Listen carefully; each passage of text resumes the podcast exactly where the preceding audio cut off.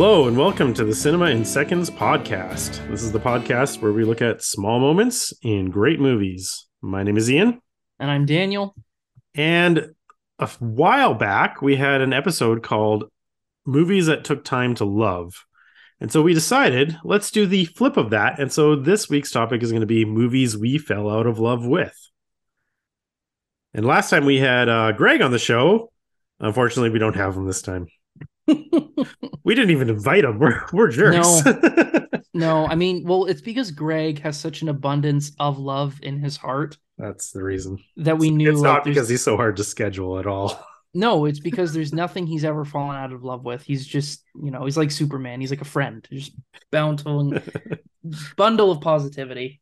Um, yeah, and this also, I mean, partly was because Greg is hard to schedule, but it was also because I think it made sense. This is our 99th episode. 99. Um, yeah. Wow. Mm-hmm. Uh, who'd have thunk we'd make it to even nine episodes?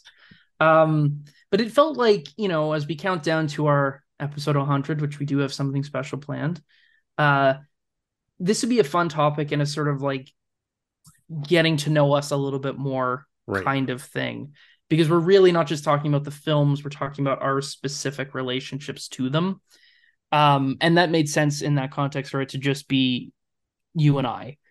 Um, yeah that's true. you know especially because episode 100 is going to be very guest centric so then this one is like this one's just for the boys. That's right.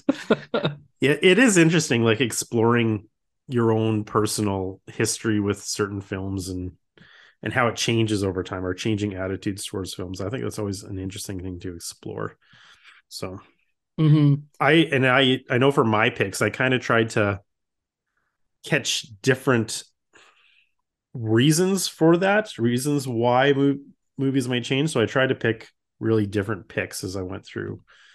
Like i didn't just want them all to be like my opinion changed on this for this reason and then the same one and then the same one. I think right. I think i've got very different reasons for for why so yeah i think mine well all of mine are in some form or another. I thought it was really great as a teenager and then i rewatched when i was older and i was like huh it's not as great. None of them are films that i would straight up say i dislike although my first movie comes the closest to that. But all of them are ones that i thought were some degree of great at one point or another and then reflecting on it later decided I don't actually think it is. But I think the reasons for why those films seemed impressive to me and why that changed is different across the three picks. Um, but it is like, and I didn't necessarily plan it, but it is very much like teenage Daniel thought these were great and adult Daniel doesn't. Uh, there almost was an exception to that because before a recent rewatch, which will be my last moment, I was going to go with, I'm sure you're grateful that I didn't, Scary Movie one. Uh, but that was also no. Like, I kind of wish you did actually. why you want the excuse to watch that? Oh, oh, I've seen that one, but like ages oh. ago. Well, that's the thing is like so that movie came out in 2000. I wouldn't have seen it in theaters on account of I was six years old and it was rated R, but I did see it pretty young, like 10, maybe even younger. Oh dear. And that's the thing is like, well, I thought it was really funny, but I was also like 10 and watching something way before I should have. Like that really skews it. And obviously age is gonna play a factor in this, but I thought that specifically is less that like it's a movie that I really love so much as it was a comedy that I thought was really funny when I was a dumb child. and I fair. had no context for it, you know. Yeah. Uh and also because like I think those that series is pretty uniformly viewed as trash. Um, I would think so. At least it should be. There's certainly so. a contin- there's a contingency of uh, millennials and probably Gen Zers who think like, oh yeah, it's so funny. The same people who have conflated uh, a fellow Wayans family product, uh, White Chicks, uh, erroneously elevated. These films are all trash, but you watch them at a, a young enough age and you have fond memories of finding them funny when you're a kid and then you rewatch them and you're like, wow, this is unspeakably bad. So um, I got to but... ask because I, you know, I am subscribed to your Letterboxd feed, where I noticed that you not only rewatched Scary Movie, but every other movie in the franchise. So I got to ask, what's up? Well, first of all, I haven't seen Scary Movie five yet. Okay, I've, and that's the only one I've never seen. forgot how many there were. I have no idea. There's five. Okay. Um, yeah, I mean, again, like talking about like millennial nostalgia. My partner watched them when she was young. She thinks they're really funny. So, or at least had these fond memories of them. And when she found a, a DVD four pack at the used Oh, video no. store, It just gets worse. don't worry, it's not on the shelf. It's any of those are like stuffed into a corner. They they're not they're not really part of the collection. It's like a rental. Um but she wanted to watch them, or at least the first three. And then at that point, I'm like, well, we've come this far. Let's just watch the fourth one. Uh, which was useful for science because it's both it's not really that much worse than the others, but it is also like this is probably the worst one, or at least the most embarrassing one. At least the one where it's like the pathetic downfall of the spoof movie into just completely empty pop culture references with no sense of uh uh dignity to say the least, but also discipline or humor or wit. it just meets its ultimate completion. Like there's nothing here. Sounds like Um, a blast. Yeah, they're pretty bad. Uh, so, but I was like, I mean, I could. I mean, we've I basically talked about it enough that it's like I chose it at this point. um, but it was it was like, I, what am I gonna say? Like, yeah, I thought it was funny when I was a ten year old, but then I watched it at twenty nine, and I was like, wow, this is actually not a very good movie. Shocker. You know, so I the, the movies I've chosen are all. I mean, I wouldn't say they're universally liked. Uh, fun fact: I know at least two of them were hated by one Pauline Kael, which her and I don't often line up that well, but I suppose we are tonight. Um, but they're movies that are generally considered good movies. They're held in some esteem and high regard. Um, I mean, at least two of them are like would be described as classics of a sort. Right. Yeah. So All right. Well, let's kick us up. Uh, why don't you kick us off with? I'm assuming the one that Pauline Kael didn't talk about. I don't know if she had anything to say about it at this point. I think she was pretty retired, but that's uh Man on the Moon from 1999. And I think this is an interesting one to talk about because it's it's a biopic and it's a good example of how when you're dealing with any film that's based on a true story and the story that it's based on is inherently interesting and you're not familiar with it, that can elevate a film a lot. The first time I saw this film, I had no idea who Andy Kaufman was. So this film taught me who what his life was, what his art was, and why he was important. And just getting this dive into this bizarre comedian, but also like anti-comedian and his weird antics and, and willingness to Mhm. really deliberately test and provoke an audience was fascinating the first time I saw it because I had no idea who this guy even was. And there was little things too, like so much of his legacy is wrapped up in the um the stuff he did with Jerry Lawler and Memphis Wrestling, which I had no idea about. And even though I was like kind of not watching wrestling at the time I first saw this, when Jerry Lawler pops up, I'm like, oh my god, that's Jerry Lawler playing himself. It's not like just a wrestle man; it's like the actual guy. And in that scene, it's also Jim Ross, who's the commentator still doing commentary. So that stuff was really exciting. And it was just neat to learn about this bizarre performer and how unique and still exceptional he is. Like there's a couple of there's definitely comedians since who have deliberately pushed at like anti-comedy and not giving an audience the typical laughs, but he still strikes me as being pretty singular as a performer. And then I rewatched the film a couple years ago and was like, oh, you take, you know, that knowledge and you know it already. This is a really humdrum, boring biopic. It follows the formula to a T. It's got the, you know, birth to death story. It has the big summary of all the stuff he's famous for. You have a actor doing a big prestige showcase, and Jim Carrey's like fine in it. I wouldn't say he's particularly amazing, but he's like, look at the mimicry. It's so amazing.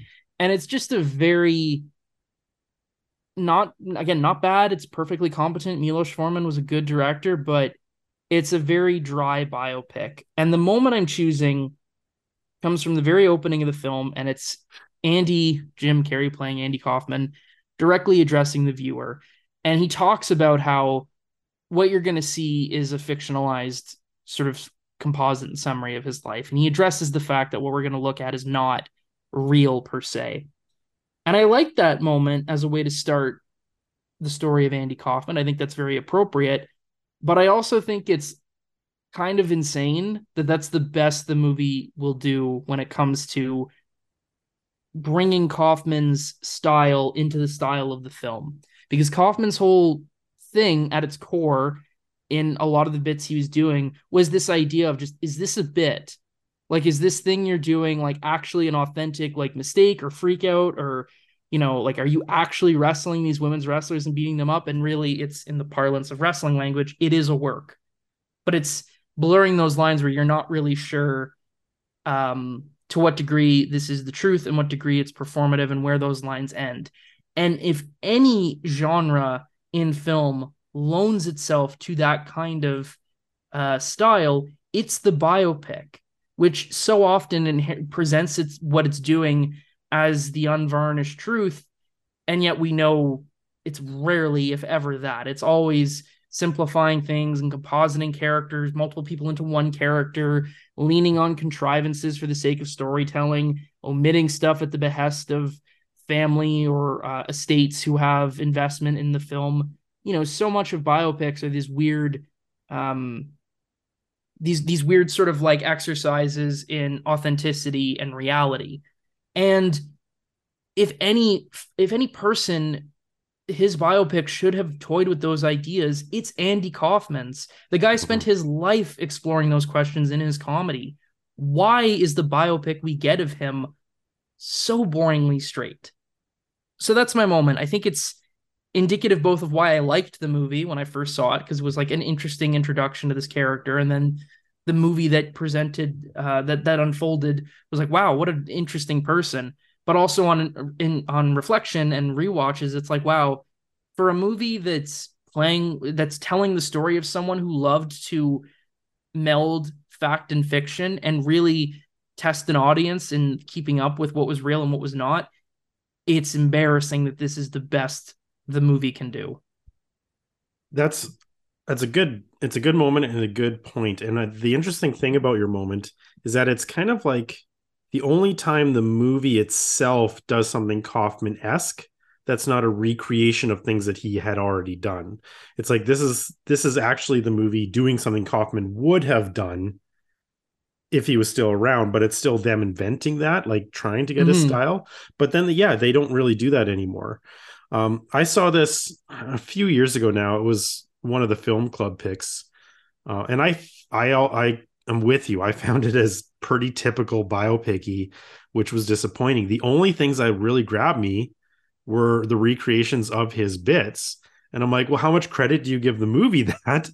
because like I could go catch a try to find YouTube clips of him actually doing that or something because that's mm-hmm. what I enjoyed is like, oh, did he actually do this? But in the context of the movie, all everything surrounding it was yeah, you're right. It was kind of just blah. Mm-hmm.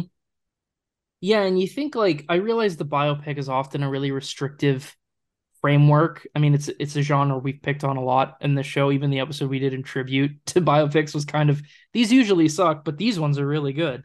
Yeah, I'm um, fine with that. I'm okay with being anti-biopic and Yeah, yeah. I mean, it's it's a it's a worthwhile position to hold. You know, why are you booing me? I'm right comes to mind. But uh but at the same time, like there have been filmmakers who have explored that both in the context of you know making a film that even when it's not explicitly showing things from that person's life is done in their style like the main one that jumps to mind which is pre man on the moon for that matter is paul schrader's mishima a life in four chapters which is also filmed and and formally organized in ways that are reminiscent of the real mishima's art and that's a really bold and provocative thing to do where the film itself and the way it's constructed resembles the artist. Uh, but then you look at something like, and this is admittedly after Man on the Moon, but the Bob Dylan biopic in quotes, uh, I'm Not There, which is, you know, six different actors playing six different Dylans in a way that's directly addressing the ways in which Dylan's life folds into myth and folklore. And the movie doesn't have to say that's what it's about. It just presents it, and then that idea resonates, even though, and it's also a film that, again, by its nature, is playing with things about Dylan that are not real. A lot of the Dylans aren't even playing Dylan by name. Um, I don't know if any of them are actually now that I think about it.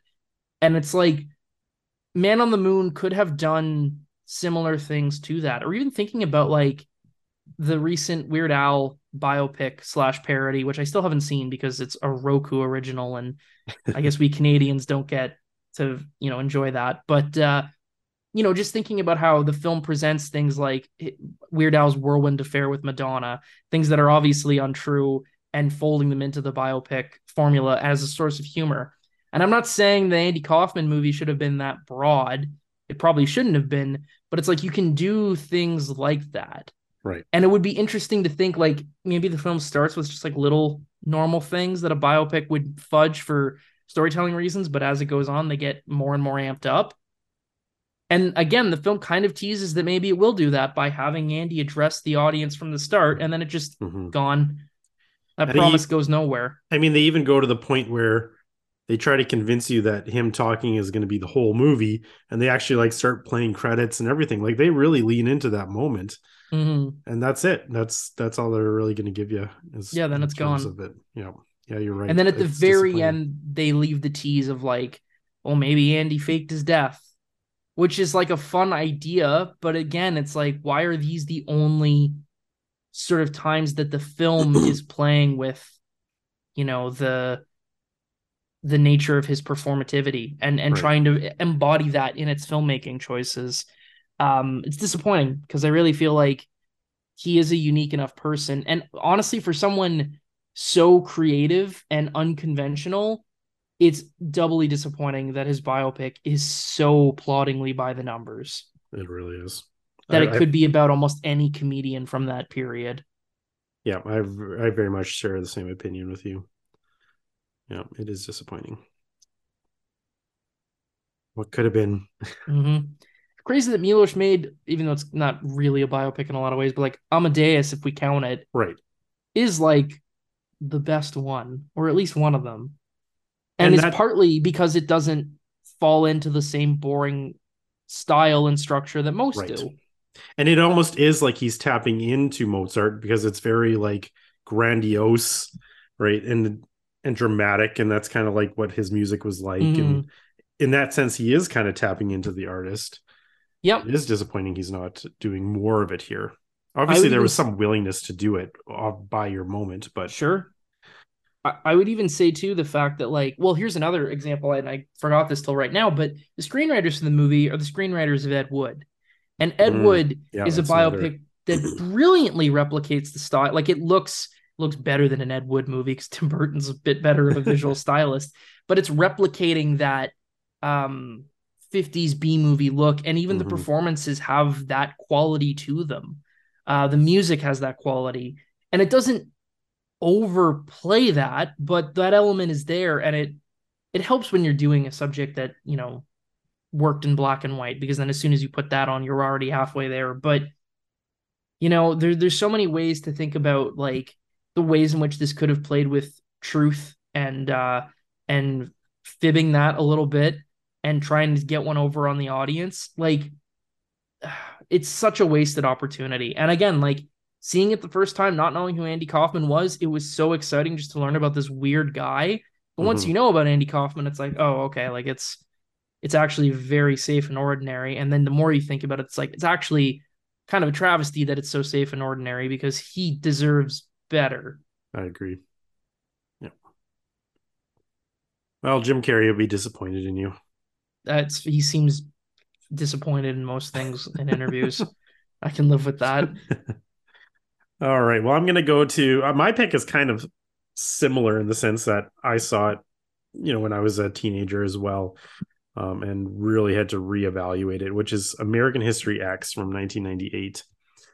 And American History X is basically about Ed Norton is a a neo-Nazi and he goes to jail and he comes back reformed and he's trying to get his younger brother to get out of that neo-nazi gangbanger life basically.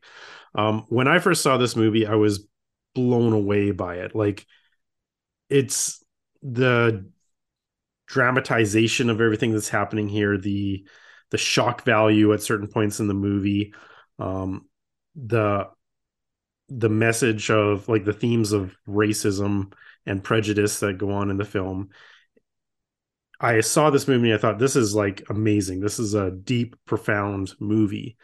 Um and I of course bought the DVD and it came in remember those snap case DVDs back in the day? I seem to remember for some reason that sticks out in my mind like that snapcase DVD. But uh, knowing your your standards for collecting, I would not at all be surprised if that's informed your declining view of this movie. that's that's the reason. That's where I was leading to. No, my moment was I had to pull these snaps to get the disc open. It's like, what the hell? F minus. It, it was like a little bit bigger than all the other cases. What's going on?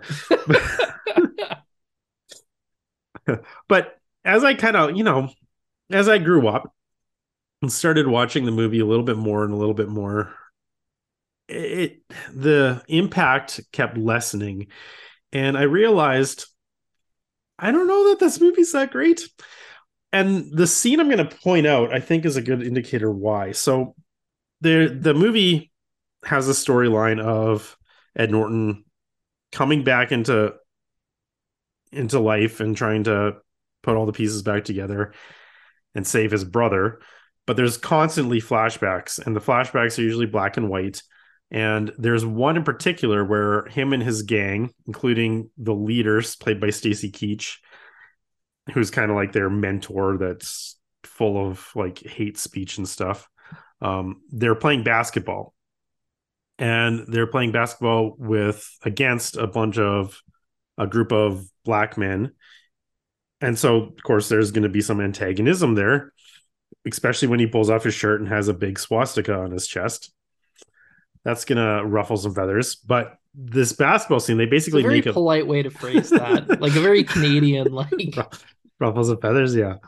Um but they're going to have this basketball game and there's a bet that basically whoever wins the other person whoever loses the game has to leave the court and never play there again. So they're basically playing for uh, the court itself. And it's a really weird vibe because this scene is played up and and of course Ed Norton and his his white power gang end up winning. And the music is really overly dramatic and they play it up like this scene of triumph. And it's very very odd because these are not people you want to be cheering on. And the reason that they're doing this is not a reason you want to be cheering them on. And obviously, the director is not playing this up for triumph. Like, that's not obviously not his goal because that's not his purpose of this movie.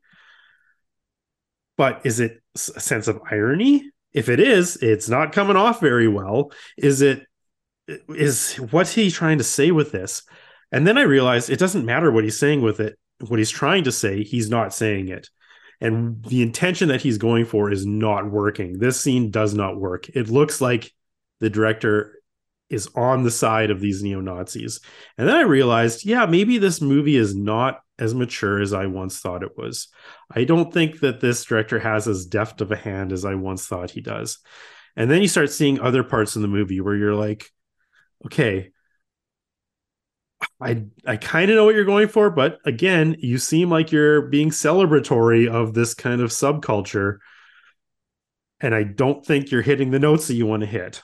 And so the movie just really started to fall apart for me. And I obviously don't think that it's very deep and meaningful anymore. And it just it's not it's to the point where I just don't even want to watch it anymore. So there we go.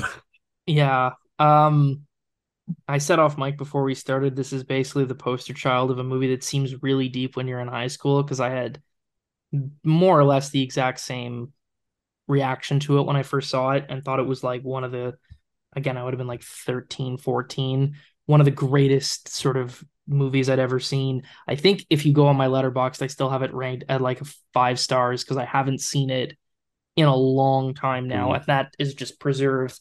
Um and I think your scene is like probably the pivotal scene for exposing the core flaw at the heart of the film, which is that even though narratively, uh, it's a story that expresses uh, a um, expresses neo-Nazism and white power in an explicitly negative light, views it as destructive, views it as hateful, views it as immoral. The imagery in the film struggles with actually conveying that and the mm. and the other formal elements. And this scene is the one where it's the most apparent because yeah, it's shot and edited and scored like a triumphant victory, which in the minds of the Ed Norton character, maybe it is in that moment, but the film should have the the sense to also realize that it's morally repugnant and that does not come through at all. Um, and especially when it's like again that question of like to what end and what is this expressing and what is it trying to express? And all it really comes through in this specific moment is this glorification and celebration of these people. And that's something that runs through a lot of the film because even though it is again on paper an anti neo-nazi film like it ends with this speech about hate is baggage and you have to let go and, and all this stuff the imagery is in some ways bordering on like fetishistic of mm-hmm. white power imagery. And i wonder you know that could be a limitation in direction. It could express on some level a fascination with the filmmakers on of this imagery which is not entirely uncommon. Like you think about how you know the aesthetics of nazism inflict our pop cultural and cinematic depictions of villains writ large you know the fact that like i mean the obvious example is like the stormtroopers in star wars but even like the ending right. of a new hope with the parade is shot for shot really similar to some of the scenes in triumph of the will which is really bizarre and that's a kind of a whole other can of worms to untangle but it's like you know on some level there is i think something poignant about thinking through how uh, sort of fascinated the culture is with this imagery even while ex- explicitly saying that it's repugnant, but I also don't think the film is necessarily exploring that. If it's trying to, it's not coming across. It just yeah. plays up as as uh as glorification. And the first time you see it, and especially as a kid, one, you know, it the shock value. And the movie's also like it's got this these images of like white nationalism, of neo-Nazism, of extreme violence, but in a very um grim and bleak setting. It's not like an action movie, but you've got these really uh, upsetting scenes that are shocking in a way that when you're a teenager and you're still just starting to dive into films that are more adult, this feels really adult. Um, and then because it has this message that in theory is anti-hate, it seems like you've watched something really sophisticated and profound. And then you kind of reflect on it and it's like, I don't know if it actually is. I mean, even thinking about the the most horrific crime the Ed Norton character does, where he brutally curb stomps a black man um, in cold blood, like he has him down and and beaten. Yeah. There's no need. He just does it because he's a violent racist murderer. Um, and it's like you look at that imagery, and there's like these slow motion shots of Ed Norton, and it's black and white. So you got these like totally dark background, and he's like this luminous whiteness, and he's in like like really good shape. And they are even if we as a viewer look at those images and think that's repulsive to an audience that is maybe overtly white supremacist or even just less sort of defined in their principles they can be very seductive and powerful. Um and i'm i'm weary often of giving too much credit to like well this image can be interpreted the wrong way because anything can be interpreted the wrong way. Mm-hmm. I've thought that in relation to, I think Breaking Bad illustrates that better than anything. I don't think there's any show I've seen in my life that so clearly articulates the pitfalls of toxic masculinity and trying to be like the big tough alpha bro. And yet you have a legion of fan base who's like, Walt's wife is such a bitch. It's like, you can it does not matter how explicit that show is people interpret it incorrectly and at the same time like so I, on some level i don't want to give too much oxygen to well some people can interpret this wrong but at the same right. time but the, the filmmaker still this, has still has a responsibility there to get across what they want to get across well and it's also like it's so leading towards a romanticized vision in the filmmaking that at a certain point it yeah it is irresponsible mm-hmm. and it is like even if i well the other side of it is like even if no one watches american history x and gets the wrong messages from it, so to speak, and comes away with it feeling emboldened in their bigotry rather than challenged, I think the ideas spread in those images are wrong regardless. And that's ultimately the the, the greater sort of indictment. Like maybe no one interprets it incorrectly, but what it's trying to put forth, or what maybe not what's trying to put forth, but what it is putting forth is not okay. It's it's inappropriate and it's uh, sickening in a lot of ways. Um, and it's frustrating because it is a film that I think I would give the director Tony Kaye the benefit of the doubt and say I don't think he was trying to make a film yeah, I that don't think so either. that romanticized and fetishized neo Nazis, but in part he did. Yeah, and which yeah, and that's when you think of it like that. Like Tony Kaye. when this movie came out, I'm like, okay, he's let's keep our eye on him, and nope, like Yeah. he his career, he's a music video director, but I mean, so was Fincher, and now Fincher has some amazing, some of the best movies out there. He kind of has just kept doing music videos and then like a few documentaries, and he hasn't really kicked off his career. And I kind of get it now. I'm like, oh yeah, it's because you don't really have like the subtlety you need with with themes like this and with topics like this. He just doesn't have that, Mm-hmm. or at least he didn't in 1998. So Well, and there's something else too. Like it's it's less apparent in your moment per se, but in doing this story about this these neo-Nazi brothers, they're embroiled in in the most uh, violent white supremacy imaginable. I'm not saying that the film you shouldn't have films that explore racism from the point of view of the worst bigots. I think that human condition, human experience, that should be told and explored. But it is a bit bizarre how much the film hinges its narrative on this sort of redemption arc when the crime he has committed is so heinous and abjectly awful and irredeemable in a lot of ways, especially in the context of a film that is grounded in such a realism that it is, or at least a more maybe realism is the wrong word, but it's trying to address serious issues and real world issues in a very direct way. For it to hinge on Ed Norton redeeming himself is like really kind of gross. And the more you know time passes and I sit with it, it's like I don't know how I'm like that in and of itself is to me a problem. And to some extent, I remember reading, I don't know how true this is, that the original ending for the film is after uh, his brother, spoilers, gets killed by someone from a black gang. The last shot was supposed to be the Ed Norton character shaving his head again. And it's like, despite all of what Hmm. he's pres- presumably learned, he falls right back into the bigotry. And I think in some ways that ending would have made that would have fit that better because turning it into like this tragic redemption story for these two is like it feels like in some ways the sympathy of the film is really given to the wrong characters. And not to say young men who get swallowed up in white supremacist ideology are not also in some ways uh, victims of that hatred and are in a lot of ways used and manipulated and sold on ideologies that even beyond being hateful don't actually help them.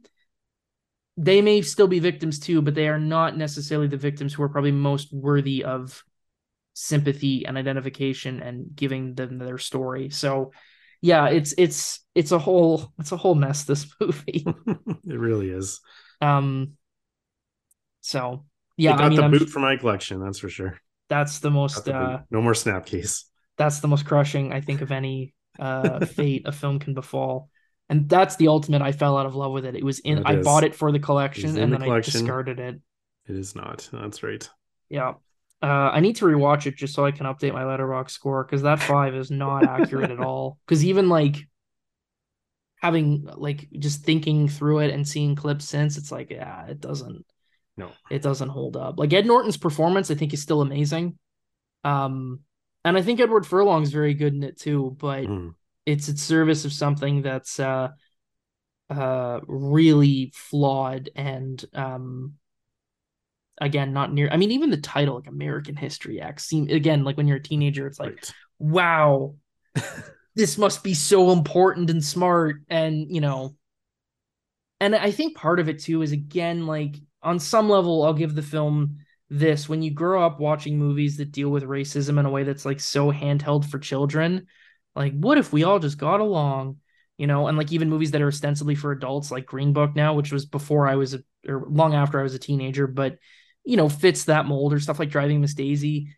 When you see a film that, for whatever its faults, is dealing with it in a much more direct way, it does seem like you're all of a sudden diving into way more adult territory. And then sure. as you get older, realizing, oh, it's actually not just as juvenile, but it is there's a naivety at play as well. I mean, even not that we need to spend too much more time on this movie, I suppose, but I think about there's the flashback scene with Ed Norton's father uh, before that character dies, and it's like before Ed Norton has you know gone down the rabbit hole and become radicalized in this this hateful way, and they're talking about affirmative action, and the dad's like all these blacks who get you know a job because they get you know favored by the system. And it's like the way it's presented in the film in this flashback that's sort of explaining the character it's like the character had never had a racist thought in his life and then his dad gave a very you know like standard i'm not racist but speech yeah. and that was like the one step that put him on the worldview of like curb stomping a black man yeah it's like it's that's really simplistic and naive. Yeah, obviously they're going for the the idea that okay, you learn from home, and if if his dad is continually, but it's a continual thing, right? He's continually giving those messages. But this scene, that scene is so like ham-fistedly written that they're trying mm. to basically pack in a life of that into one dinner, and it does not does not fly. No. And frankly, like there's such a. I'm not saying that like you know the affirmative action ranting people are not being racist i think they are but there's also a world of difference between you know the old white dad who's grumpy that blacks are getting a handout and murder like mm-hmm. there's such a like and i understand the ed norton character his dad dies and it's tragic but it's just it's so and it's it's tricky thing because the the ways in which people fall into hateful ideology are complex and multifaceted and they're also different depending on who and where um so i don't envy right. the filmmakers for trying to represent that but it's just so simple and basic and even the speech that you know ed furlong's character gives at the end in voiceover of like and he is a high schooler i suppose so it's not out of character that it would be kind of dumb and basic but it's like hate is baggage. You got to let go. And for a film that's reveled in so much hateful imagery and iconography, and in ways that are often really alluring and seductive, for its final concluding message to be, you got to let go of hate because it's bad for you, is like, that's insufficient. Mm-hmm. You Absolutely. cannot go to these extremes, and then that's your message. Yeah. Yeah. Bye, American History X. Yeah. Out of the collection. R.I.P. Um, well, uh, I guess we'll. I was gonna say we'll make it a little bit lighter, but there is a sort of political subtext to my moment and why I dislike it. Uh, but maybe before we can get to that, we can get to me being a big old cheater because for a little moment, this is not little at all. so, Fatal Attraction, uh, and the ending of Fatal Attraction specifically, which is when, I mean, for anyone who doesn't know the story of Fatal Attraction, I imagine you do, but you know, Michael Douglas has an affair with Glenn Close, and at the time it seemed like we're adults we can you know have sex and will not tell your wife and it's fine but then uh-oh glenn close is actually crazy and starts stalking him and ruining his life and she's to expose the affair and blah blah blah.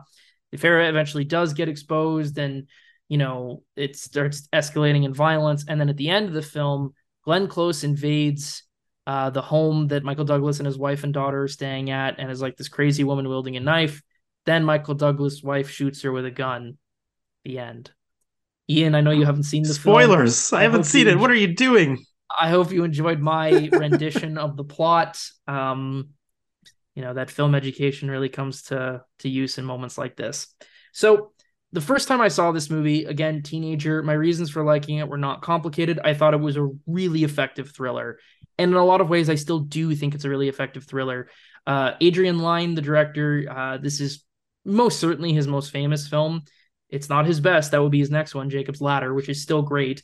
But um, this was like really captured the sort of pop culture zeitgeist. It was second highest grossing film of its year. It was nominated for Best Picture.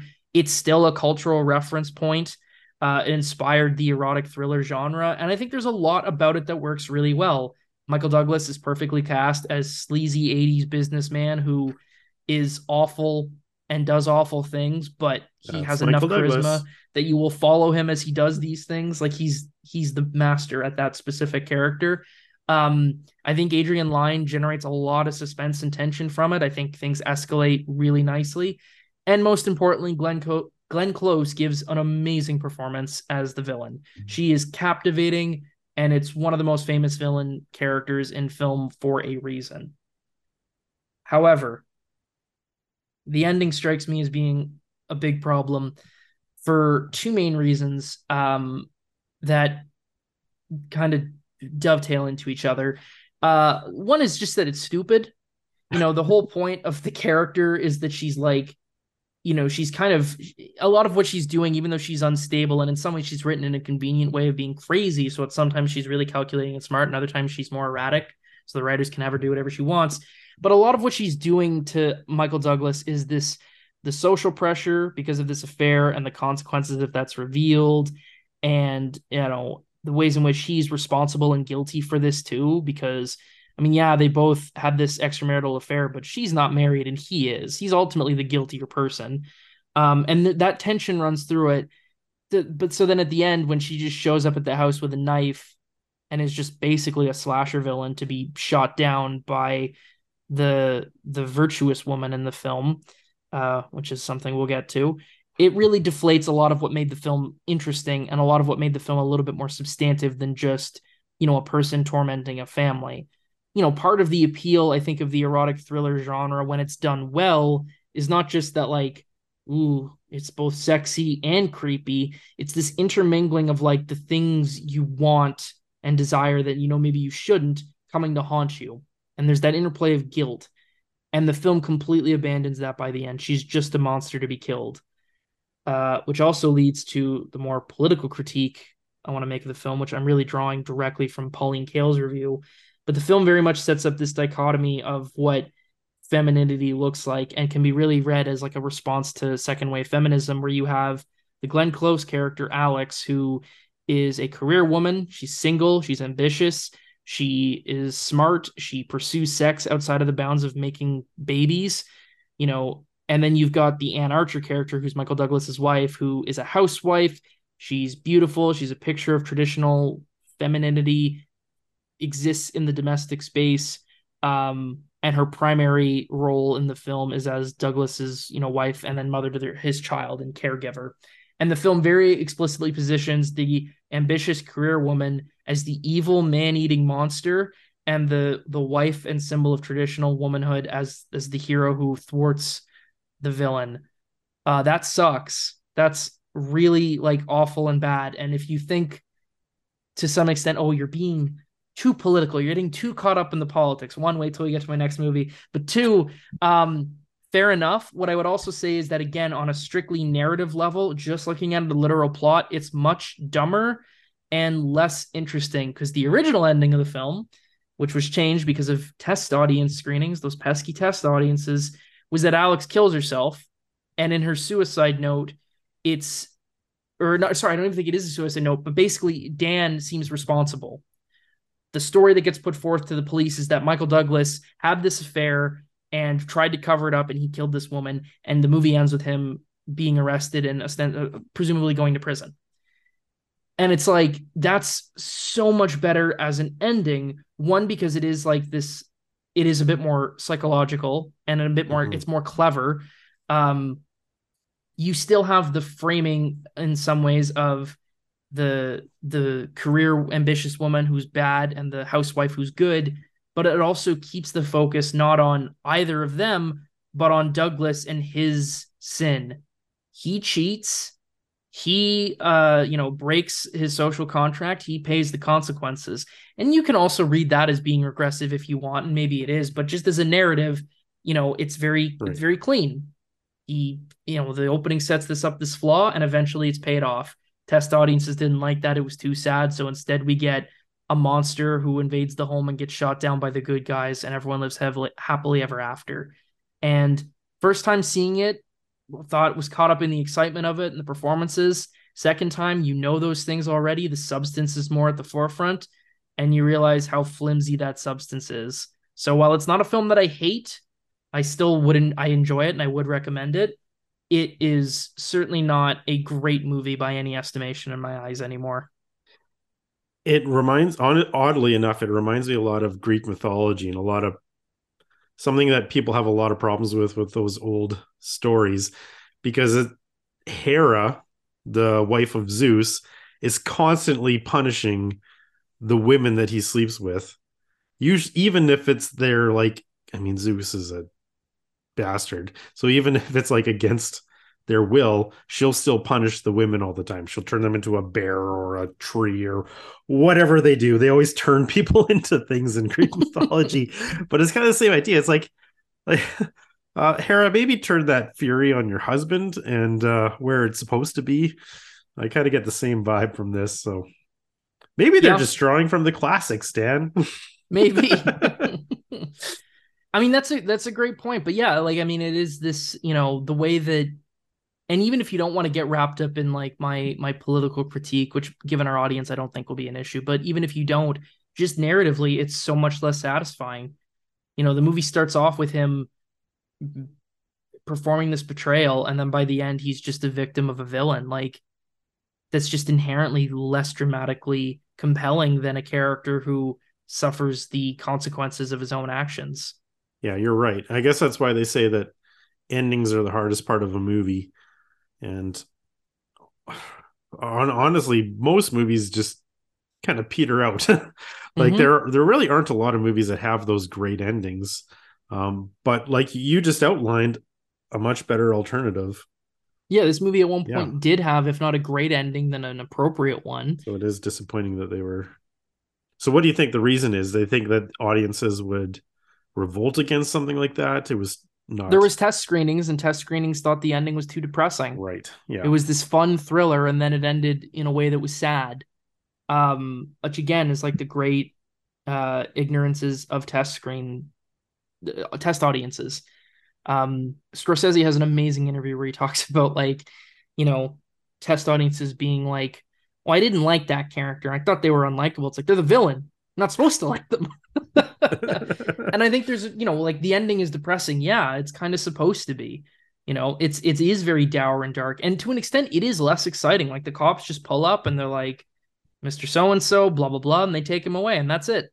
And it's like you know, on one level, you could say, well, the movie doesn't really have a climax, but again, you're talking about it's an exciting story, but it's ultimately a story about two people, and in a relatively more mundane setting.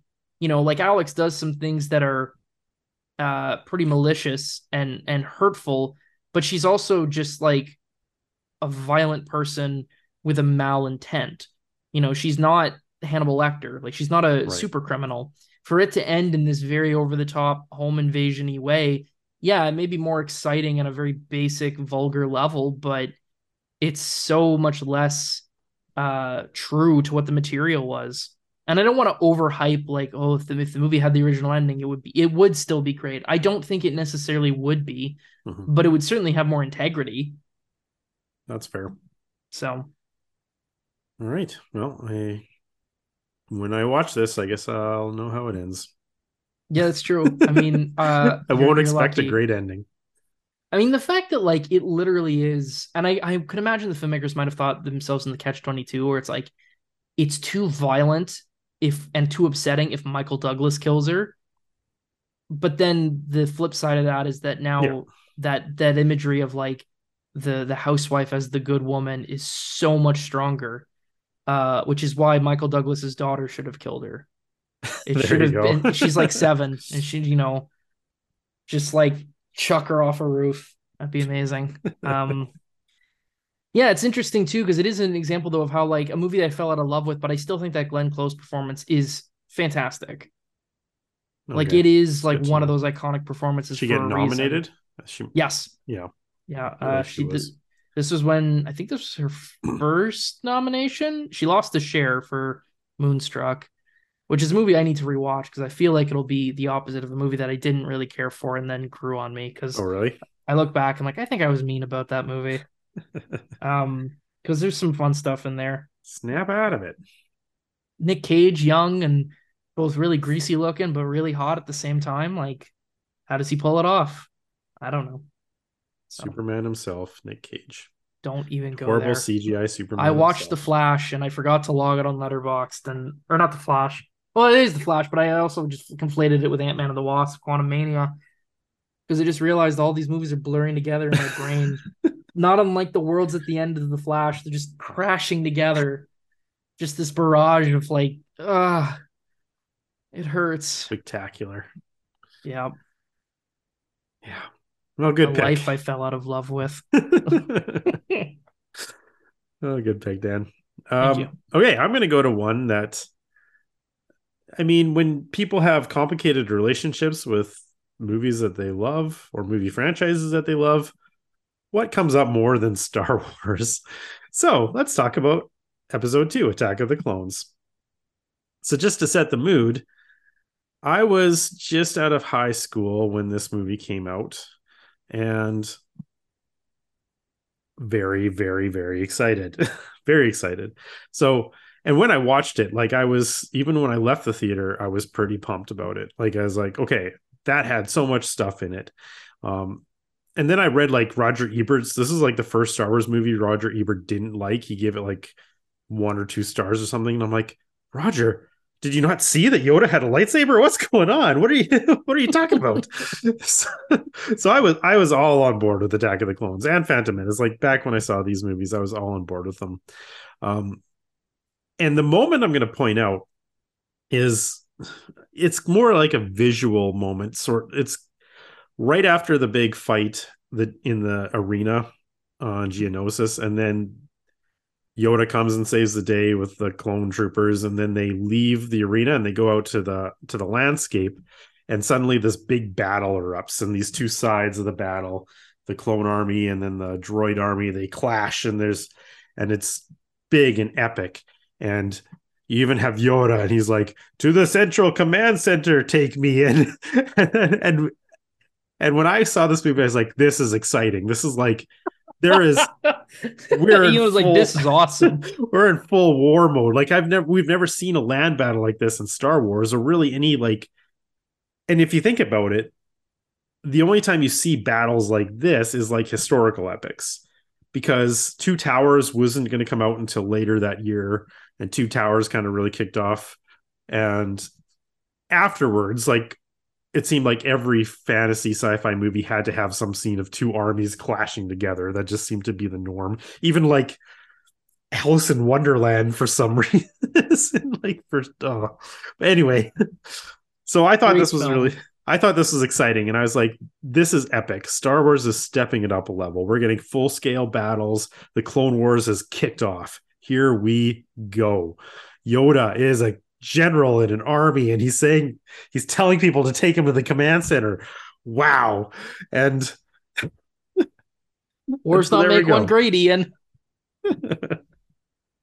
so obviously my feelings on attack of the clones has cooled over the years because the sheen has come off i was blinded by hype and i realized that and i started seeing the flaws the big ones being a this is absolutely a cgi fest like no other to the point where it, it looks plasticky and and that's something that Phantom Menace has over it because even though Phantom Menace had a lot of that as well, there was still a lot of like real elements to that world that they kind of did away with with Attack of the Clones, where almost everything is fake, which is an epidemic in movie making right now. Um, and so that takes the sheen off a little bit. I don't like the way that they deal with the Jedi. Like when I when you watch the original trilogy, really the only Jedi's you see are Obi-Wan and then Luke who learns to be one. But based on that, you can and based on oh, I guess Yoda, and then based on what, they're talking about and the way they talk about it, they're kind of like these mythical warriors that only show up every now and again, and they're very legendary. But in Attack of the Clones, they're just like I don't know, a police force, and that's a little disappointing, right? The fact that they're police force and they're almost like a bureaucracy, and you're like, well, that's not really the Jedi's I've built in my head. That's a little disappointing. And they also die really easily. like that was kind of a running joke in our friends group. It's like, yeah, Jedi die really easily. mm-hmm, they just kind of mm-hmm. get shot and killed off all over the place, all around uh, Sam Jackson there. Um, and even the Yoda line, like, I don't know, Yoda should either be really silly or philosophical. Like he is both in the empire strikes back. And but hearing him in his weird way of speaking like just mundane everyday orders like i don't know. It's weird. It's it's kind of jarring. Um mm-hmm. so i've cooled on it. And then i i haven't i'm not even going to mention the acting. I'm not even going to mention the very poorly constructed romance. We're not going there. But i mean but, it's I, I, it's the one bit that I, I still think about constantly from the, they're very dated now, but Red Letter Media is like Plinkett reviews of the movies where he, in the Attack of the Clones, he has a whole bit where he's tallying all of Anakin's hits and misses in terms of courting a woman. and after going through this like absurd list, just ending with like, I take it all back, George Lucas, I officially present you with the trophy for man who understands women. You've earned it, my friend. um yeah, I will say there's something I think really interesting in the prequels in the basic idea of taking down the the myth of what the Jedi were in the idea that like you imagine them as being these very like mythic almost wandering samurai warriors righting wrongs bringing justice and then when you see them at their peak they are these bureaucratic cops and then soldiers yeah. and i think there's something interesting in there. And I also think The Last Jedi does a pretty good job sort of re-bringing that into the fold, making it deliberate by having, you know, that scene where Luke says, you know, at the height of their powers, they, you know, cultivated the eh, Darth Vader and allowed a Sith Lord to take power and like all this stuff. And it's like, yeah, that's a really interesting idea. And there's actually something really brave. And especially now in an era where uh, Star Wars seems to be about making sure everything you like is as cool and awesome as it ever was mm-hmm. about saying actually the Jedi uh, were pretty corrupt and not that great. I don't know if the films, uh, the prequels specifically, fully pull that off because yeah. in moments like this, it does not feel like, oh wow, they've they're they're just these like thugs and they're just these violent warmongering, you know, barbarians basically. It feels like you're supposed to think, wow, this is awesome and epic. Mm-hmm. Um, Which I did which so it worked. uh, but it is like it, it, there's something there. Like the prequels are these movies that like I'm not ready to call good by any stretch, but they are fascinating, and I will probably continue to go back to them. I'll hold and, that the general story is good. Like I think that George Lucas is ultimately the story that he wants to tell is interesting and it's different than the original trilogy. Mm-hmm. The core of it is still pretty strong. Yeah, it's just the, the, the, the outline of it, it is good. Yeah, um there's just the execution is is where it stumbles and this to me is one of the biggest ones because i think if you had if you if revenge of the sith was in part about not just oh now darth vader's here in the empire forms but about how the flaws in the jedi order directly contribute to that downfall that's an interesting story and it just doesn't I don't think it it it commits to that. I think yeah, but there are elements there. Like there are elements there. Anakin's frustration with, you know, mm. the fact that the Jedi is not really helping him with his yep. problems and so there's there are elements there and I think that George is trying to George Lucas is trying I mean, the to fact tap into that somewhere. The Jedi somehow. are complacent with like a slave planet. Yeah, yeah. And they'll abduct a child that's not a, from That's there. not a good look. yeah, they'll abduct a child from there if he can be useful to them. But even stuff like the Jedi Order being like like Anakin and Phantom Menace being like too old to begin the training is like he's like eight. Like how young are you starting these kids? And it's like, is that like a criticism of this? Like this weirdo cult that abducts you as a child and is like, no sex ever.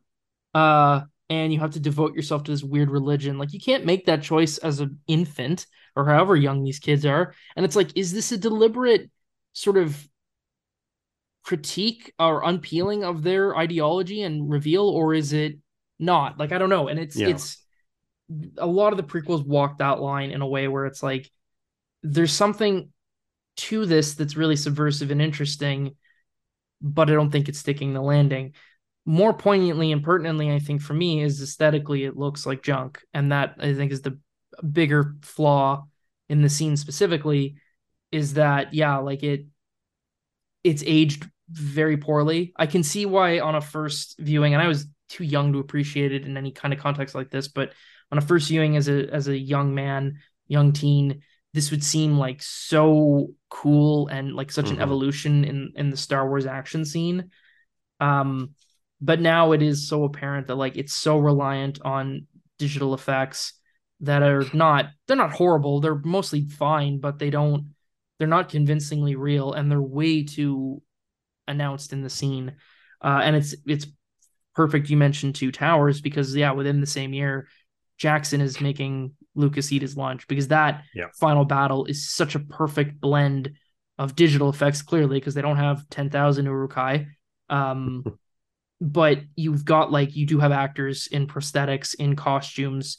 And again, like old fashioned, like you have a, a big wide shot where it's fake. So it looks like, and then you film like five people right in a wide shot. So it looks like there's a lot, you know, very classic tricks. And that battle scene is still extraordinary. Yeah, it's still lauded as one of the one of the greats. As it should be. I'm yeah. wondering if when you watch Two Towers, that was the moment you're like, maybe Attack of the Clones isn't that great. like you watch mean, the battle there and you're like, oh. well, I mean, Two Towers is pretty good, but it didn't have Yoda whip out a lightsaber. I mean, do we want to talk about that and how that's like the worst thing? Like it's uh it's it's yeah, it's silly in retrospect, but it also like to me it just like even beyond like Yoda being a character who's defined by wisdom and and philosophy and his thoughtfulness, making him do flippy action stuff is just kind of a waste. I also just find it looks bad. Like it's unexciting. It's so you have to compensate so much for the massive size difference between the characters that there's no actual tension in the action. It just feels like a blur of special effects. I mean, you compare the final lightsaber duel in Attack of the Clones to the final duel in Phantom Menace. You know, say what you will about that movie. When they start fighting at the end, it's pretty exciting, it's, it just is. on a physical level, and it's not in Attack of the Clones. The sorry, just talking about like the two towers and and like historical epics. I remember you probably were too young to even know this, but there was like a fake trailer like a year before, and you had to like there was no YouTube, so it was like you downloaded it off of um, LimeWire or things like that, and they tried to pass it off as the actual episode two trailer, but it was like clips of the actors in other movies. And then there was, they actually was a scene like a, the Braveheart battle scene, except that they photoshopped all the broadswords with uh, lightsabers. So you thought it was like a Jedi army going to attack. well, was, given your Braveheart fandom, I have else. to ask, did you make that video? I mean, we'll never know. fair, fair. Um, what did what was your thoughts on what the Clone Wars were when you saw like Star Wars? What do you think the no Clone idea. Wars were? Because it was like, like a short mention in the first movie. Well, the thing is, like, Attack of the Clones came out. I was eight years old, right? Or I was turning eight that year, so I really don't know what, if anything, I thought. Yeah, it probably Wars would have already been established.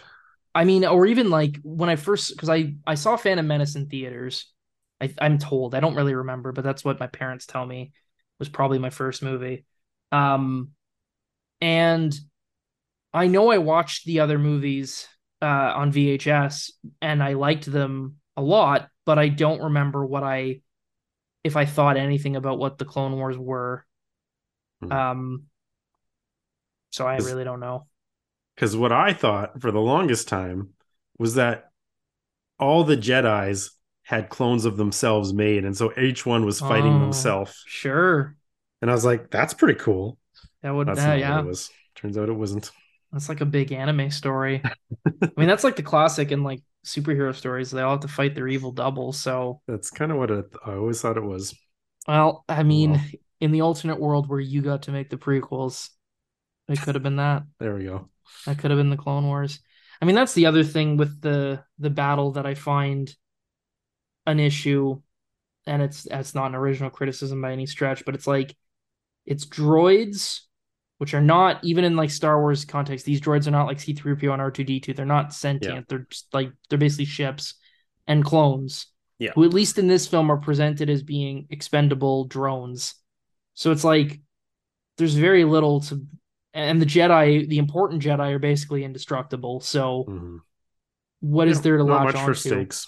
other than just the initial burst of action. I will say, I mean, the the the contingency of people who are championing the prequels is like masterpieces of digital filmmaking are growing. I don't understand it. I don't think I'll ever understand it, but I don't know. They're out there. Maybe you'll fall back in love with this movie. I mean, I want to. like, I want to like the prequels. I do. And I'm trying to, it just feels like it's a constant struggle to try to figure out where I sit with them. And where I sit with them is they weren't really that well made, but they're still on my shelf. So, I mean, this is why you need to let it, your heart open to the idea of owning movies that aren't that good. Like that's I- really I own. Attack of the Clones. Yeah, but you're clearly struggling with it. I am. You know, you're like the really hardcore Catholic that gets divorced and is just like, oh, I'm going to hell. Like, you need to accept that you're not going to hell for this, is really what it comes down to. Honestly, I think I'm in a okay place with it right now. Okay. Yeah. I think that I'm like, I understand all of its flaws. I get that now. I'm well aware of it. I can just, okay, this is just a lesser Star Wars movie, and that's just what it is. And you're okay with it being on your shelf. Yeah. So, what about Rise of Skywalker? It's there, but I'm not. oh, is it? I'm not comfortable with it yet. Oh, I cannot believe I'm shocked it's there. It's there. That one, I've got some. I've got a. I've got a while to, to kind of get my Are Solo around. and Rogue One also there? No. Ooh, interesting. So you're very much mainline, Yeah. but you can interesting. Does it bother you that Rogue One and Solo are probably both better than Rise of Skywalker? I mean, a little. Fascinating. See, you're so like high standards for your collection because, like, I, you know, oh, I, I own Space Cop. Like, I don't, you know, have quite as uh, firm boundaries as far as what makes it to the shelf. I have my standards, but I'm flexible to let in things that aren't good if I have some affinity for them in another context. But you don't break often. No, I did, I'm telling you, Star Wars complicated relationship. Like you only own the Alien movies you like, which I think are the first three. Yeah.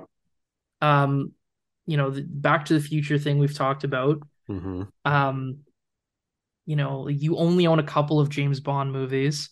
Yep. I own two. Is it Doctor No and Casino Royale. Wow. See, this is also why the collections are good, is because you can justify owning something like Moonraker. Or it's like, I'm gonna want to watch it sometimes, but if it was just sitting there by itself, I'd probably be embarrassed. When it's in the box, you know, Yeah. Well, that's where we're at. fascinating. Well, uh, I think I'll uh drop the mood by getting serious and talking about uh 1971 police thriller with the name of Dirty Harry, which Mm. I don't think will be too hard to guess why I don't really like this movie as much as I used to, but why I loved it in the first place. I saw it probably about 14. Uh, I was coming off of watching the Dollars movies, and I thought Clint Eastwood was, you know, the most just commanding action presence I'd seen in a movie. And then I got for Christmas this massive. I've talked about this in the in the DVD dumpster dive videos. This box set of Clint Eastwood movies was 35 of them he made at Warner Brothers. Some as director, some as actor, some as both. And the first film in the set was the first Dirty Harry. And I knew about the film from Reputation. I knew some of the famous lines. And then watching it, I was like, wow, this is such a gripping thriller. It's such a it's it's a 70s action movie, so it's slower than you know what action movies would become, but it's got this hard edge sense of violence.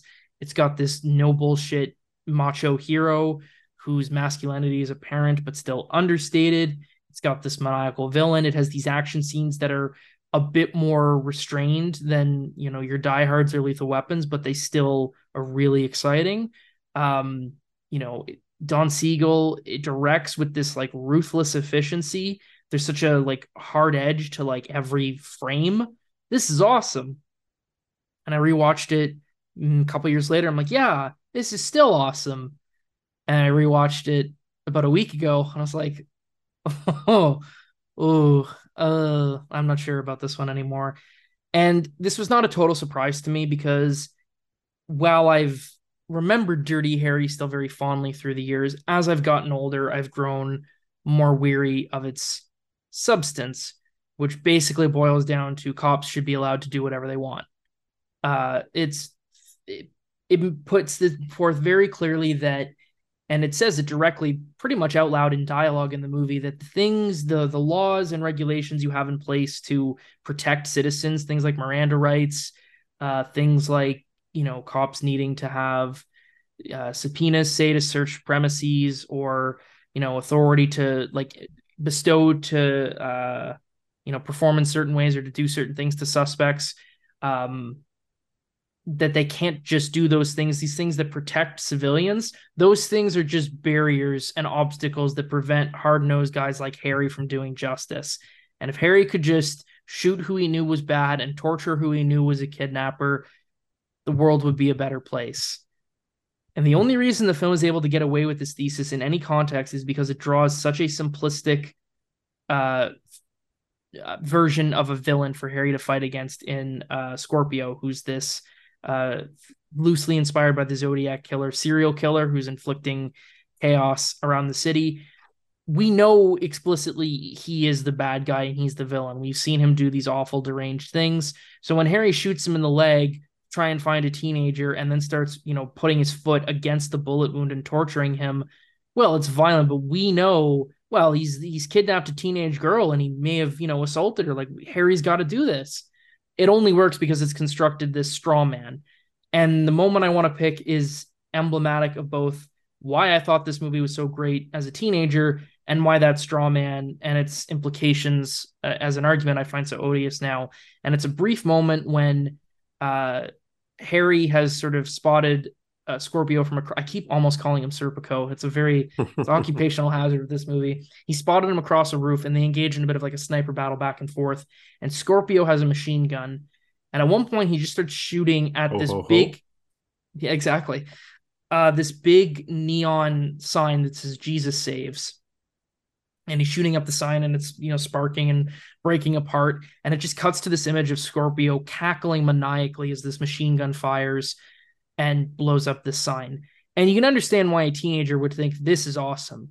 You got a cackling maniac firing a machine gun. You have the sign exploding. They're very exciting images. Again, Siegel shoots it with this precision and ruthlessness.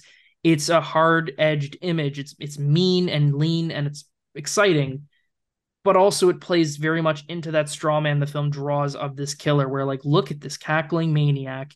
He's just shooting a sign and laughing. He's so deranged and awful. Like he's so he's just all evil all the time. We need a guy like Harry who breaks through all the bureaucracy and just shoots the bad guys to get what's done needs to be done. And yeah, I find that that message is pretty gross and pretty uh unhelpful and um really hard to ignore. And I, I'm not a stranger to suspending you know my own ethical qualms in certain contexts. Like you think about like the lethal weapon movies the characters are pretty flagrantly uh violating sort of citizens rights. I don't think cops should actually shoot diplomatic uh figures on the hunches they have that they're bad guys. But those movies also exist in this more heightened dramatic action movie space that it's very acknowledged this isn't real Right. And it's not as fantastical as like a superhero movie, but it's comparable to that. But Dirty Harry is in it's ripped from real world crime in the Zodiac Killer. It's it's got this style that emphasizes grit and realism and verisimilitude, which makes that harder to ignore. And then it also makes it really hard to ignore when the film is stopping to have scenes where Harry says the law is crazy you're going to let this madman go free. He's going to hurt people. And it's like, it's really stacking the deck at all levels to make this argument. And I can suspend my uh, objections to that to a point. But when that becomes really what the film is about primarily, I can't really suspend that anymore. So while I still like the film for the reasons that I loved it as a teen, it's I still think it's very well made. I think Clint Eastwood was basically born to play this character, and I think their isolated scene construction moment to moment is largely excellent. Um, the substance of it, it, there's no getting around the fact that it is uh, rather insidious in what it's arguing. Yeah, I can see that. I can see that. It's this was even in the Zodiac movie, wasn't it? Didn't they go yep. see this in theater? Mm-hmm. I was I thought that was the movie. Yeah, um, Ruffalo even makes a comment about like uh no due process in the movies. Right. Do you how do you feel about the famous uh are you do you feel lucky scene at the beginning? Do you feel it has the same underlying message behind that? So that scene and the movie, the reason I rewatched it is going to be apparent in a video soon. Um, and it'll talk about that scene in detail. But yeah, in a sense, I do. I mean the the appeal of that scene is being able to indulge in the power fantasy of Dirty Harry. Mm-hmm. Is being able to indulge in being the authority figure who gets to shoot the bad guys. And again, it's very much constructed as like, you know, he's he's not even policing. He's out to like get a hot dog. Um, and not only does he look like super badass, cool action man during the scene, he barely moves. He fires his very select shots. He has this cool line about, dude, I feel lucky. He looks handsome and, and well composed. But the construction of the scene is Harry is idly minding his business. There is a disturbance against the public in the form of this robbery, and Harry stops it. It's yeah. again this this idea of like there are bad guys in the world, and cops need to be given the power to shoot them down. And that only works in a in a situation where you've constructed a unambiguous bad guy that is is so clearly defined and so like and the other thing is in terms of like you know it's based on a real serial killer and you could talk about like the genuine anxiety that existed in america in the late 60s and early 70s but how do you police these kind of violent crimes? And it's a complex question. It was then it still is. I will not pretend that i have the answers. But I think something that stands out to me in how the film constructs how the film constructs that debate and that serial killer is even in the realms of violent serial killers, Scorpio is just a composite of like awful evil. The mm-hmm. fact that in his letter he says, I will shoot either a Catholic priest or an N word. Like there's no pattern to who he kills. He'll kill clergymen, he'll kill black people, he'll kill children, he'll kill young women. Like serial killers tend to fall, they have a pattern in who they right who they attack this guy will kill anybody again it's like he's so crazy he's just he's not really a person. Like the film doesn't make any effort to try and understand or even attempt to grapple with like questions of motivation or backstory. And obviously i don't want the trite american history x. Like one time his dad said an uh, uncouth thing at dinner and he went evil. Um, but even compared to something like the movie targets which is about in part a uh, a man who just inexplicably goes on a killing spree with a sniper rifle. And it's never explained why he behaves that way. But we also have a lot of scenes of just watching him behave, and we know that he's a Vietnam veteran. You don't, the film's maybe it's saying that, well, PTSD is, you know, driven him mad. Maybe it's saying that something about, you know, maybe it's making a statement about the kind of people who want to go fight in Vietnam and, and a violence that extends beyond the service. Who knows? but there is a sense of like a character and a life that brought them to this point. Whatever the reasons may be maybe they're on maybe no one can understand them but they are there there are reasons that exist. And scorpio doesn't have that. He doesn't have parents. He doesn't have a world. He just he blossoms in already fully defined and established as complete evil. So harry has an enemy that he can thwart to justify it. Um and again, like that that image of him shooting the sign is awesome on a base visceral level. It's really exciting. Uh, but it's used in the context of establishing a boogeyman that can embolden the rights of citizens to be eroded. Hmm. I've only seen this movie once and I liked it. I can't say, yeah, I can't say I was really thinking that deeply about uh, what it was saying, but you're making good points. I do remember kind of becoming less interested in the cop robber aspect or the cop killer aspect and maybe that's the reason. Maybe it's because he wasn't a real person. and maybe mm-hmm. I kind of was getting taken out of the film for that reason. Like I was like, well, this isn't that interesting because he, the villain's not that interesting. That might that might be it. Yeah, I think there's something to that. I mean, there's no there's no real psychology. Like again, like you know, there's a quote from Roger Ebert where he's reviewing uh I think one of the Atlas Shrugged film adaptations talk about questionable ethics in film. But he has this line where he talks about, you know, it's not enough to agree with the film, you also have to be entertained by it. And thinking about like even if you are taking the film's politics at face value or not even thinking about them at all, the just the dramatic possibilities are less interesting when the villain is just a one-dimensional boogeyman that has no substance beyond that. And again, like to go back to your point about the the do I feel lucky scene, like that scene is a setup to the ending where he gets to do the speech again to right. Scorpio, but this time he gets to shoot the bad guy. You know, it's uh paying off the audience's bloodlust. But I also remember like and again, I've only seen it once, so I I wonder what I would think if I saw it again. But I do remember thinking that he wasn't. I don't remember him being celebrated by the film for doing that at the end. I remember thinking like that it I mean, maybe it was just my own ethics that are telling me like that was wrong. He should not have done that.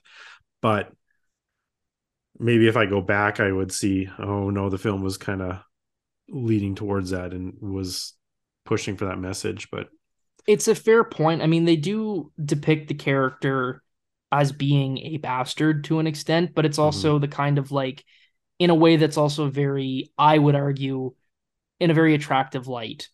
You know, he's a bastard, but in the way that like he says he's it, like the kind of people who will say stuff like people don't like me because I tell it how it is.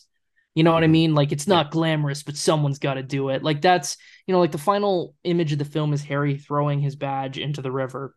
And in isolation, you can see that as being this very uh thoughtful and introspective moment. Um, but in the context of the film, it's actually the law and the the the things we have that are designed to protect citizens those have restrained me from being able to enact justice and therefore I reject them. Yeah. Um and it's not strictly a celebration, which is in some ways why it's probably in some ways a more insidious movie because if it was just you know, he shot the bad guy, yay, like people are e- can pretty easily identify you know, propaganda say in that context. Um but when it's framed in this more ostensibly ambiguous way. It, it, well the fact that even it seems ambiguous i don't think it is. I think once you start to really break it down it's really explicit about um, making this argument. I mean the fact that you know scorpio is such a strong man the fact that you have scenes where harry is kind of insane that he would need this explained to him in the first place but like you can't just shoot and torture suspects harry. And he's like well the law is crazy. And it's like i understand that it's a movie and it's for the audience but it's also like man that you should know that um, but again, like it's encouraging the audience to identify with that, to see to see his frustration that you know the bureaucracy and the the um, systems of law that protect you know scumbags like Scorpio. But again, that only works because Scorpio is maniacal villainy and and nothing more like if even if you introduce the slightest shred of nuance into that either a you know the characters instead of just being crazy is disturbed in a more way of reflecting. Well i'll put it this way. The fact part of the idea of him not having any any context for like why he's like this the film doesn't ever have to think about what in society leads to people behaving in these ways and leads to people inflicting these violent crimes. It takes it as a given that that exists and they need to be stopped. And I'm not saying that there's necessarily a way you can rearrange society so that violent crimes don't happen.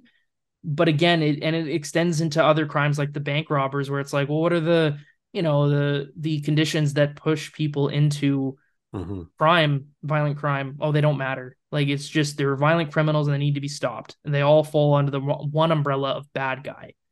Uh, and the second you start to introduce ambiguity into that, that falls apart. Or even you know, when when Harry's torturing Scorpio, we are fine with that as an audience because we know he's kidnapped this teenage girl. Well, what if we don't know that this is the guy who did it? Right.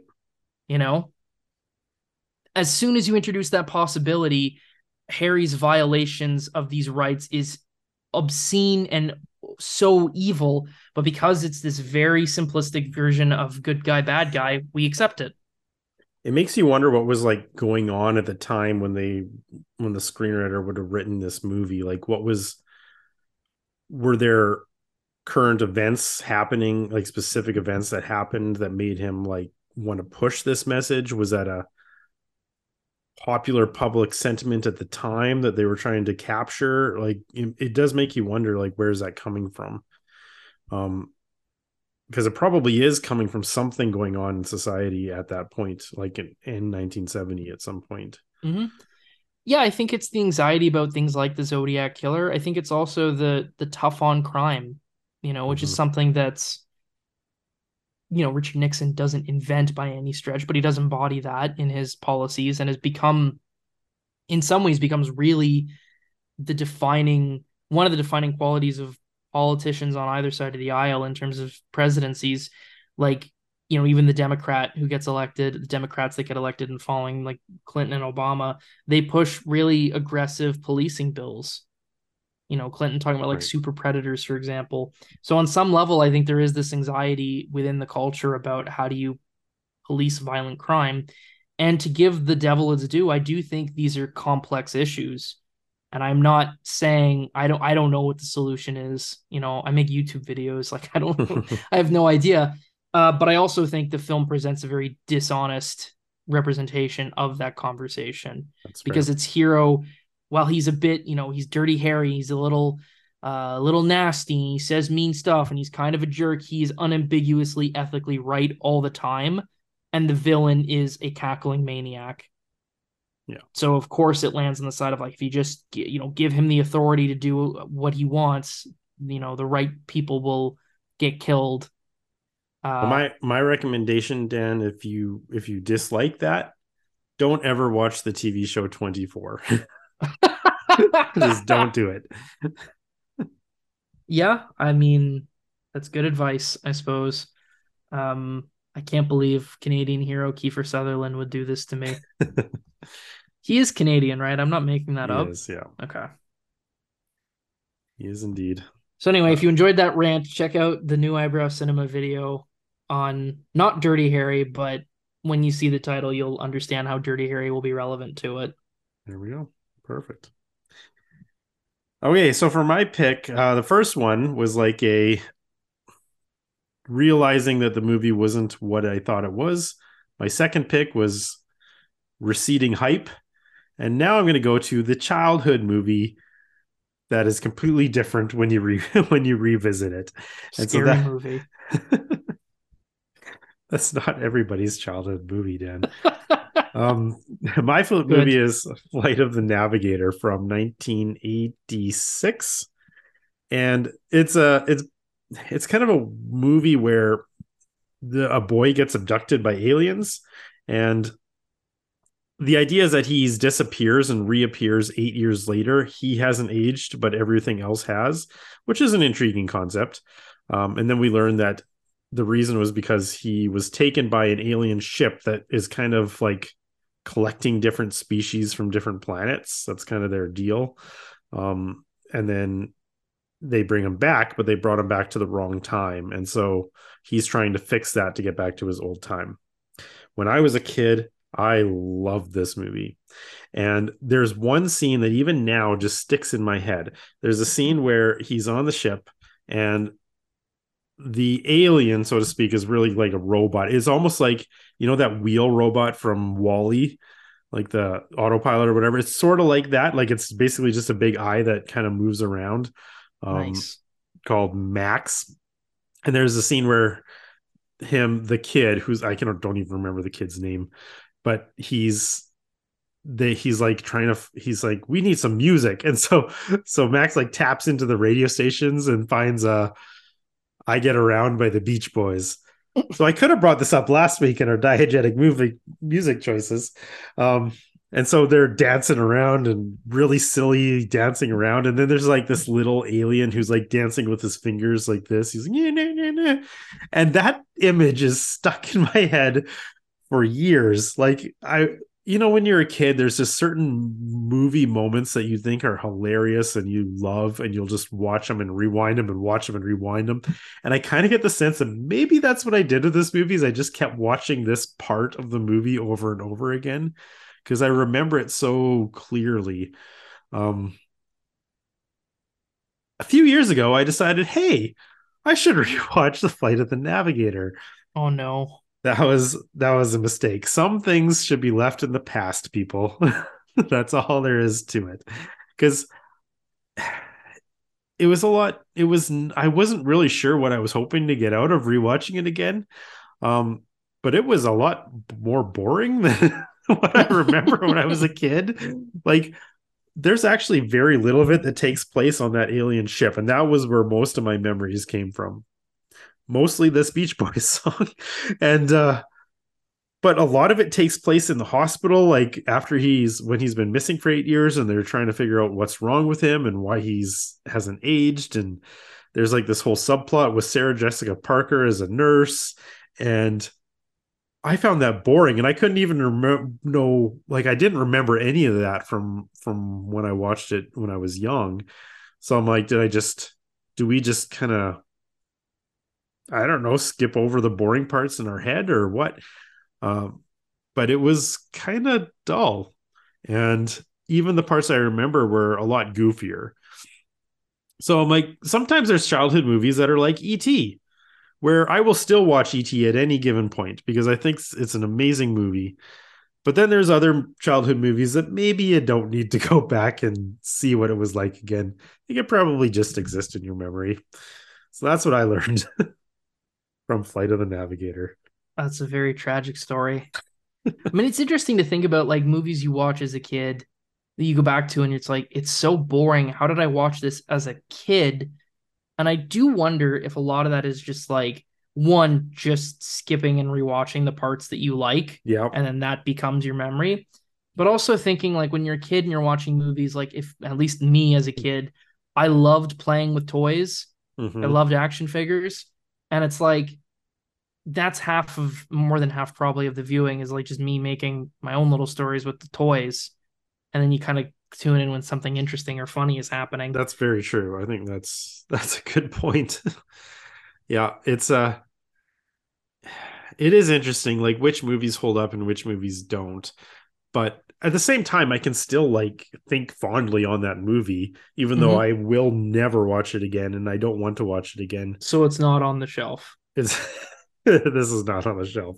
Okay. Um no, so we had a movie not. that was on the shelf and was then tossed. Right. We have a movie that's still on the shelf because yeah. of its associations, and we have a movie that has not nor will was it ever never be on the shelf. Yeah. Fascinating. so that's the other way that, like, you know, I'm trying to think now on my own. Like, Man on the Moon is a movie that I never owned. Fatal Attraction is a movie that I never owned. Dirty Harry is a movie that I have a DVD of. So I don't have quite as interesting a story, but you know, um, yeah, I've never seen this film. Um, I don't imagine I will probably ever. I, yeah, you know, I don't know. There would be no reason why you would. This now is the only reason I would. uh, you know, because it's been on the show, and I feel like on some level, I probably deserve it because there's been many a time that you've watched something on because I brought it up. The Transformers, the movie, hated it. Yeah, was I transform? Oh, the animated movie, right? The that animated movie. I mean, that's I mean that's even like I think about like you hated Head, you yeah. hated um, uh, Sid and Nancy. Like, I think honestly, the worst ratio for hits for you on the show is me. Is the stuff that I'm choosing. Possibly. Hey, you gave me some great stuff though. Paper Moon, that was awesome. Yeah, like Head. Head's awesome. sure. Um yeah, I mean, I, I was, it's funny though, like, because I found that for me in putting the list together, it was so quickly that I went to like movies that were teenager experiences. I don't know if, like, I, again, like Scary Movie one, but that's also really not a kid's movie. Mm-hmm. And so the relationship to it is different. I don't know if I were to have tried to approach it as like, a movie that was special to me as a kid that I fell out of love with. I mean, would I say that I love the SpongeBob SquarePants movie anymore? Probably not. But Right. I also don't know if I would say I have it in me to say I fell out of love with it because it just feels like such a that's like the natural progression of what it's like because I still think that movie's fine for what it is. I still think it's funny. Yeah. Um I, I would know. be curious. That seemed out of character. That's fair. I would be curious, like, if a kid now watched it, what would they think of it? Like, Question. is it because I'm looking back on it as an adult? Does it still work as a kid's movie? I don't know. And does it also work on a kid watching it in the 2020s? Right. Um, my my sister-in-law is actually showing our niece like all those kind of old movies from like the early 90s she's kind of gotten into that and she's liking quite a bit of them i should i should recommend this do a little Yeah, experiment see if she in. likes it or not and the kids are liking them then? yeah she's liking them quite a bit Good. like she watches like i can't remember off the top of my head but you know a bunch of those 90s movies and like richie Mhm. even things like richie rich and silly movies like that sure. but she's enjoying them. So I'm Well- kind of scared now. So my flight on the navigator experience has maybe made me think that I don't think I should ever watch Honey I Shrunk the Kids again. Ooh, that one though is still like Does it still hold still up? talk about. Well, I've never seen it, but people still talk about it. Yeah, because I love that movie too. No And one I'm- talks about Flight of the Navigator That's true. except you right Except now. me Like, right literally, now. you know that thing about like you, you know you die twice when you die and when the last time anyone said your name. Flight of the Navigator has been dead for decades, and you just brought it back. there we go. it's it's it's spoken back into existence, but people still like have fond memories of Honey I Shrunk the Kids. Yeah. So presumably it's still of some merit. It might not hit the way it used to. It might not be ET levels of still holding up, but they can't all be Spielberg. It's true. That's true. Yeah. So there we go. That was my third pick. Well, I'm glad we ended it on that pick. and not Dirty Harry because that was like fun and light. yeah. Uh, do we have time? Should we do a few? Um, yeah, sure. Okay. Let's rock and roll. All right. So I can't remember what I did last time, but uh, we did college movies a couple episodes ago. So we got some responses there for our college movie moments. Marshall says that he, th- oh, he agrees with me, sort of. He says that MU, Monsters University, has a lot of great stuff, like Mike putting all this effort into scaring only to realize Sully rigged it. And the lake scene. And he says that you continue to be wrong about Shrek. So there you go. Gauntlet thrown. I assume that's me who continues to be wrong about Shrek. Yes. Yes. I mean, then I don't want to be right. You know, I will. uh I will accept heresy if it means that I'm I'm true to my principles. fair. Uh, Gunner Also, I says just I don't hate Shrek. It's just like who cares? It's Shrek. Good God. Gunner says he's cheating, but the graduates opening party sequence. Oh yeah. um, yeah. So he loves how uncertain Ben is and how chaotic it feels. hmm yeah, the Um, graduate's an interesting one because like it's not really a college movie, but obviously that shadow looms over the entire thing. Um, actually, Right. was interesting in the video essay course I taught in the winter. I had a student because it was a fourth year student, so it was a graduating student do her final video essay on revisiting, looking at the film in the 2020s as now someone on the cusp of Oh yeah. graduatehood themselves. It was really interesting. It was a good video. Yeah. So if you're cool. listening, good job. uh J Dub, I assume is Justin. Uh easily the triple Lindy, which I assume is either a wrestling reference or a heavy metal res- reference. Neither. It's uh it's back to school with Rodney Dangerfield. Oh, yeah, okay. That makes more that's that also jives. Good. which I don't think I've ever seen in full. um I really Jay- should though.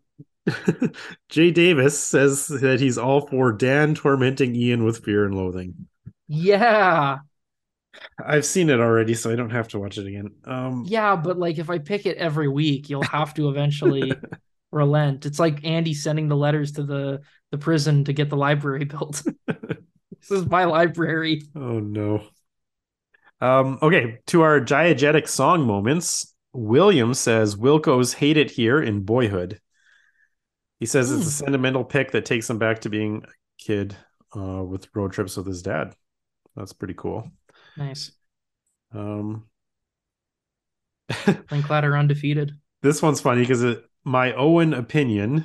So I, oh, hi Owen. Uh, I would like to have to say the whole Rahad Jackson sequence in Boogie Nights. He has a beautiful singing voice. And Gunner says, I know everybody and their dad says this, but stuck in the middle with you for Reservoir Dogs, and also in Dreams from Blue Velvet. Ooh, yeah. Yeah, we didn't talk about David Lynch at all, but he's really good at uh diegetic needle drops. The problem is his best one ever was on Twin Peaks The Return, which is a television show. But the episode, the reason I watched probably all of Twin Peaks at a certain level is because I saw just the clip of in the universe of the show, you're in the bar and there's the MC like introducing Nine Inch Nails and they just perform a song and I was just captivated. And so I basically watched all of the show and then the prequel film to then get to the return to see that. And nice. then the craziest thing is that episode is so bonkers you don't even remember that Nine Inch Nails are in it by the time you get to the end. Like you've you've been through the Stargate. Um but yeah, he's really good at incorporating music into his projects, both score and uh and soundtrack. Sweet. Well, thanks for your comments, everybody. If you want to comment, uh, you can do so on Spotify.